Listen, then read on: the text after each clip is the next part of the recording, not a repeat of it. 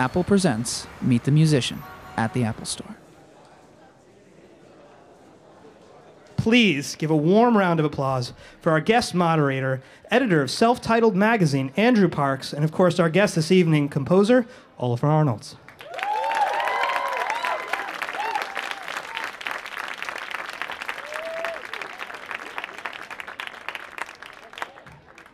As you can see, I do this a lot.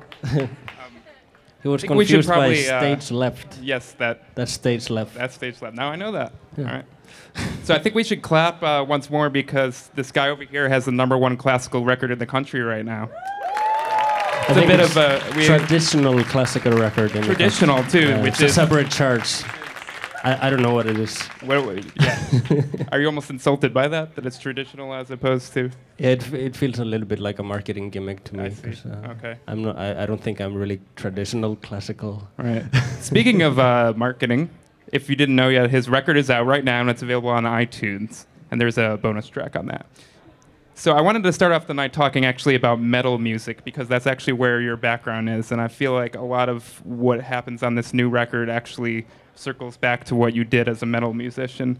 So if you could just start a little bit talking about being angry 14-year-old in hardcore bands, which names we will not say here. Yeah, we can't say the name of my band here. It's fighting and an S word.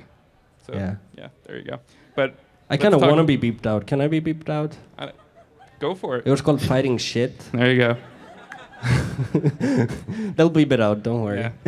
So let's start about talking about that. Like, I don't have any idea what the hardcore scene would have been like in Iceland. So. Yeah. Yeah. You kind of said it all. I was an angry teenager. No, but I kind of grew up in the punk scene actually, punk rather than metal actually. There's a difference for those who don't know. And I was a drummer. I studied drums in a kind of jazz conservatory. But on the side, I've always been playing piano as well. And maybe when I was 15, 16, I got really interested in movie scores, and that kind of got me into more classical music. So what was the draw of movie scores that you got out of that you weren't necessarily getting out of punk music? I don't know, it's just some serenity in a way. So I'm by nature, I'm not really this really angry. I wasn't really an angry teenager. I was just really sad, and So it kind of speaks to me in a way. This slow music. Right. So can we talk a little bit about the schooling that you went through? Because I know you actually didn't finish. Yeah, I decided to go and study classical composition because I was really interested in this. So I went to the Icelandic University of the Arts to study traditional classical composition when I was 20, I think. But I dropped out after the first year because, well, I felt like I was kind of being pushed in directions that I didn't want to go. A lot of modern classical music is music that I actually personally I like it, but I didn't get much out of creating it because it's so much about formulas. Or like with the teacher I had, it was very much about that. Of course, there's many different types of teachings and ways of composing, but I was really being pushed in a direction of math formulas and making music that way. Well, I'm very much into making music. So it took all the emotion out of it for you. Yeah. But besides that, I was starting a career in this, and that was kind of taking off. So I was privileged to be able to choose between studying music or making it my job. Yeah. And the reason why I brought up metal before, too, is that that's actually how you got discovered as a composer, right? Is you did some interlude work for Heaven Shall Burn. Can we say that? Heaven Shall Burn is okay, yes. But you did we can say those three words separately, but not together. There you go. But so you did some music for them, right? Because you were a fan of theirs, and then... Yeah, well, my punk band supported them. This is a really big metal band in Europe, and my band was supporting them on tour, and I gave a demo to the guitar player of my piano music, and I was called up a couple of months later. They were making a new record and asked me if I could make, like, a piano intro to their record, like, build up the... epicness. Just get the fist pumping properly. Yeah. Okay. And I did that. And at that point, I wasn't really thinking about becoming a... This is when I was 16, actually, or 15, 16. And I wasn't actually really... I hadn't decided to become a composer. I wasn't planning on making a record or anything like that. But I did these couple of songs. And then after their album came out, a record label calls me up and asks me if I would be interested in making a record with music like that, which I hadn't thought about at all. But I just said yes and made a record. And did you feel fairly comfortable writing your own music, or did totally, it take a little while because it was just so liberating to get out of that whole mathematical way of thinking with composition? Well, that was not until later when I started studying it. Yeah. So I had already made my first record before I started studying classical composition. But yeah, it was kind of nerve-wracking to do just get a record contract out of nowhere, and somebody puts this trust in you that they just believe that you can make a record, but you've never done it before. So it took a while, and I think it's my first record is very flawed in a way, but it has its nice. It's from the heart, So do you feel like it's your most personal record in that way because it was so unfiltered? I think so. Yeah. And yeah, probably. Right, as opposed to we could shift to the new record, which is. First time you've really had a record that had a lot of expectation, a lot of just more of a budget, more time to work on it, more guests working with you, all of that. So leading up to this record, I know you've said in other interviews that you kind of felt that a lot of your other records were sort of going down the same path, and you wanted to break away from that with this record. So what are some things in your past work that you were starting to feel like for you was getting a little bit tiring? Not really any specific things. I was having a conversation with my friend of mine, and he was actually really drunk and rude to me, and said that I expect more from you, and somehow that just really got to me, and I went home really sad and insecure about myself. And what was and at that moment, I just decided, okay, I'm gonna blow my friend. I'm gonna blow him away with this record. I'm gonna do something, because he said, you don't have to just play the piano. You can do so much more than that. And so I decided to mix a lot more with electronics and try explore some things that I haven't done before, or maybe no one has done before. Maybe, I don't know. Well, you've had some of that as an element in a lot of your past work, right? But you wanted to really just figure out a way to blend it better, I guess, right? Yeah, it's always been kind of a secondary element, but now it's very much in the forefront of the new album. I know you have a sound project that's kind of like a dark techno kind of thing. Yeah. So I'm guessing that in the last few years you had a couple maybe eye-opening experiences that led to wanting to do more electronic music, or has this just been something that you've always wanted to do? No, I consciously tried to explore different genres of music in order to learn something new that I can incorporate. I worked on a pop album last year, which is probably why I have vocals on this record. Right. And I did this techno project, which led me to explore with synthesizers and drum machines, which I'm using a lot on the record. Was that the hardest thing to learn how to incorporate that without losing the basic element that it's still a classical record? No, because to me it doesn't have to be a classical record, and I don't know if it really is a classical record. Don't tell the charts. No, don't tell iTunes that. Yeah, because I don't think I would climb very, very high in the pop charts. If it would be classified as a pop record on iTunes, I would probably not be in the top 10. So I think I'm fine with it being classified as classical. So you worked with Nico Muhly on this record. Can we talk about that a little bit? I don't know if everyone here is aware, but he does have roots in the Icelandic music scene already. He's worked on a lot of the bedroom community records that are, some of which are in the same vein as yours. Were you already friends with him for quite a few years and always wanted to work together, and the opportunity just came up? Yeah, in this case? And we met in a bar one day. You spent a lot of time in bars. Yeah. And he came up to me and said that my hair was really bad, which was really rude. He actually, that's the first thing this guy ever said to me in my life. Your hair is horrible. I don't but really he said, you know, you usually have great hair. Why is it bad now? And I was like, who are you?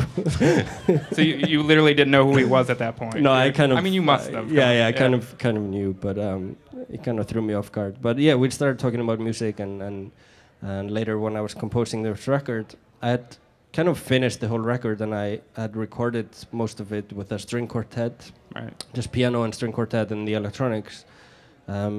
And it was almost finished, and some people would just say to me, yeah, your record is finished, but I felt still that, like, you know, it was not different enough from my last record, right, for me to be happy. So what's one example of that, like a song that maybe changed quite a bit in the process of working with Nico and finalizing the record? I guess, like, Only the Winds is one of the singles. We're just going to release a music video for that in a couple of weeks. That one really changed a lot when we brought in Nico and the orchestra. That changed the whole song, because he just took what I had already written and arranged for a string quartet, and just took those elements and put in all these wind and brass instruments and a huge orchestra, right, and also added textures and made kind of the character of the record, the sound of it. Which you would describe as what exactly? I don't know. Never ask an artist to define their own music. Right, of course. Did you find it hard at all having him around as a fellow composer? Not like at all that he was ever stepping on your toes, or did you have pretty clear directions of what you wanted done to the record, since a lot of it was pretty much ready to go at that point? I had a pretty clear idea, but I didn't. You know, I wasn't watching over his shoulder or anything, but I told him what kind of feeling I wanted to get out of it, and, you know, where I wanted more dissonant stuff or more structural stuff, or where I wanted more intimate or melodic stuff, you know. All right. Now, heading into this record, were you sure you wanted to have vocals from the beginning, or is this something that as the theme of the record came together, you decided that you wanted to work with your friend to pull it all together thematically? Yeah, that just kind of developed. I'd been thinking about it for a while to incorporate some vocals, but me and Artnor have known each other for some time, and he's got a great voice. He also sings in a metal band, actually. See, this whole thing comes back to metal. That's why I brought it up in the beginning. And one day I just invited him to the studio, and I showed him some demos and asked him if he could try singing something on top of it, just see how it sounds like. And I think the first song we tried was a song that I was already writing, and I wasn't intending on having vocals on it, but it just worked. It worked better with vocals, so we started exploring that a bit more. Were you aware that he had such a fragile kind of voice, and he was capable of that sort of thing before? Yeah, working with him? I kind of was. Because a lot of people have even compared him to Anthony, which is probably the last kind of artist you would expect to front a metal band. Not really. I mean, I think Anthony could totally front a metal band. I would go see that. Yeah, I would see that band. All right, I think we want to shift the questions to the crowd now. Hi, I love your music, but I actually have a specific question about incorporating lyrics into your music. As you know, words have definition already implied behind them. Are you afraid this will take away from the objective evocativeness of your music? Yeah, this was actually mine and Artnor's biggest challenge when we were making the record and deciding on, you know, what kind of lyrics should be there, because we definitely wanted to keep that element in that we don't want to tell too much about what we're trying to say with the song, because what I really like about having been instrumental is that anyone in here can interpret the music in their own way, and I'm not one to tell you what you should feel when you listen to the music. So we tried to kind of make the lyrics as vague as possible, but still being able to speak from the heart. I don't know, wrote the lyrics. I didn't write the lyrics. But you're right, we were afraid of that. But I think we managed to keep the vagueness of it all.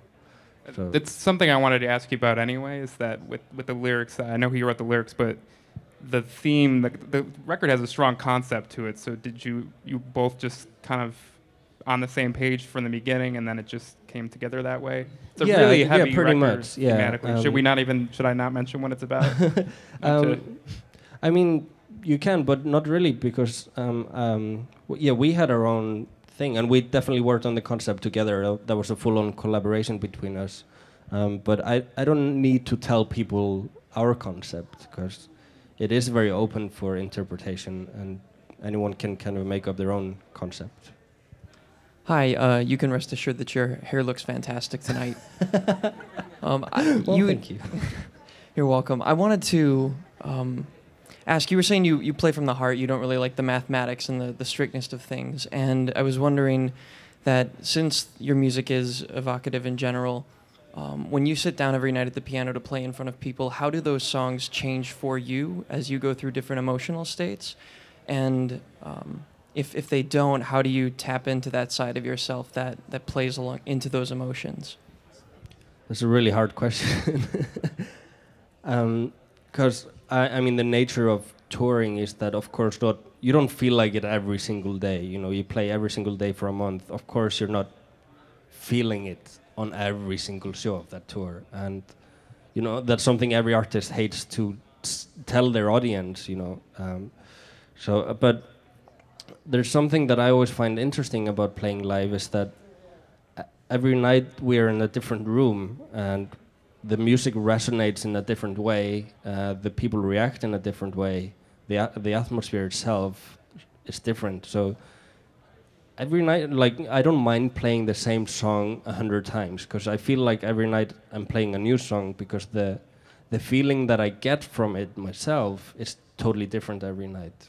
I don't know if that really answers your question, but this is something that I find really interesting about touring. Hey. So you always come off as kind of a very studio guy, and you record a lot of your own stuff. And you recently did, I think it was like an interview where you talked about the gear you use a lot. I'm wondering if you could talk more about technique and like what your normal applications are to either piano recordings or string recordings, your electronics. Right. Yeah, just in general. That's true. I am a studio guy, and I look at composition as more than melodies and chords. I look at it also as sound, and like especially when you're doing electronics, you know, the sound of the snare drum can totally change the whole feeling and idea of the song. So I spent probably more time on these sound things than I actually do on writing the music. I record with Pro Tools, and I collect a lot of old analog gear because I think new stuff sucks. There's so much new stuff today that is missing the character. Like, of course, there's great quality stuff made today, but I miss the cranky old buttons and stuff like that. Playing off the question about your process, you've gone about records in two completely different ways throughout your career. You have two records that you just did a song a day, and then this record where you spent a lot more time. At this point, now that this record's done, which have you found more rewarding, I guess, in the end? Yeah, it's actually funny, because when you spend so much time in the studio, like this record, I spent 9 months actually in the studio making this record. So much of the heart can kind of go away when you spend all your time making every detail perfect, and the spontaneity of it can sometimes go amiss, and you lose something.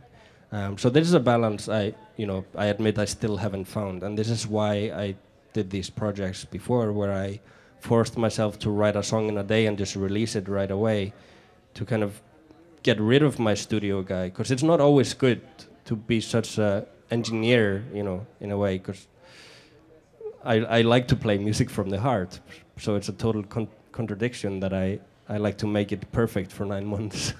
So do you think you'll do another one of those song-a-day things, or maybe song a week this time? Give yourself a little bit of a break? No. So is that something really you're planning on doing soon again? Or? Yeah, well, maybe next year or something. I have some more ideas. I like that concept. I just like to take it to different places. Last time I did it in my living room. That was the whole concept. Maybe next time I go and meet in some local towns around Iceland or something, play with local musicians or something like that. Iceland, something I want to ask you about too, because I feel like everybody kind of generalizes with you and all the bedroom community guys and that, and acts kind of like maybe you guys just influence one another. But the thing is that the Icelandic music scene is so close knit that everyone is influenced by lots of music that just has nothing to do with the kind of stuff you play. So what are a few artists that in the last few years that are Icelandic artists that maybe not in a direct musical way, but in personal way or whatever, that has sort of influenced your direction as an artist? It's hard to say. I mean, I'm a big fan of Icelandic music, and I think half of the music I listen to is probably Icelandic, and they don't all sound like Sigur Rós, if you know. That's what I'm basically trying to say here. Is that we have just as many crappy pop bands as you do. It's just that you would never hear about them because you have enough of them over here, you know. But you hear about people like Sigur Rós because they're different. But there's, for example, a great indie pop band called Retro Stepson, which I really enjoy for their playfulness and just playing straight from the heart, even though they're doing super tight electro pop in a way. Samaris is another new band that I really like. I could just say any names because you don't really know any of these. And the blurred. Just put a lot of accent marks over it. That's all. Well, no one will ever know the difference. I'm just making up band names right now. And as you get noticed more, haven't had any desire to leave Iceland and move to some place like London, or that for just like a year? I hate London. Okay, what about New York? New York has really tall buildings. Really tall buildings here. It freaks me out. But it's kind of nice here. It's a nice place. But it's hard for you to get out of that comfort zone, right? Of the fact that once you get out of the city of Reykjavik, there's literally nobody around, and you can really just clear your head in a way that you can't in a metropolitan area like this. Yep. I kind of like how... Yeah, but I think, you know, in a metropolitan area like this, there's... it's even... You get even more alone in a way, and I really like the intimacy of the Icelandic community, that everybody knows each other. It can be horrible in the dating scene, everywhere else it's kind of nice, right? That you know, you just know everyone, and I know I'm not really thinking about moving away. I'm away all the time, so it doesn't really make a difference whether I move somewhere or just travel. So do you have any other projects coming up, like movie scores or that you work? Because I know you've gotten more involved with working on scoring stuff. People have been using your music a lot in movies like The Hunger Games. Well, I just finished a TV series in the UK, which is coming to America as well in the fall, called Broadchurch. It's a really good TV series, and we're releasing the soundtrack from that as well. I think it comes out here on the 30th of April, just in a few days. I'm doing an Icelandic movie in the summer, but apart from that, we're spending the year just touring and promoting the record. There you go. Promoting. With that, why don't we give them a warm round of applause. All right, thank you.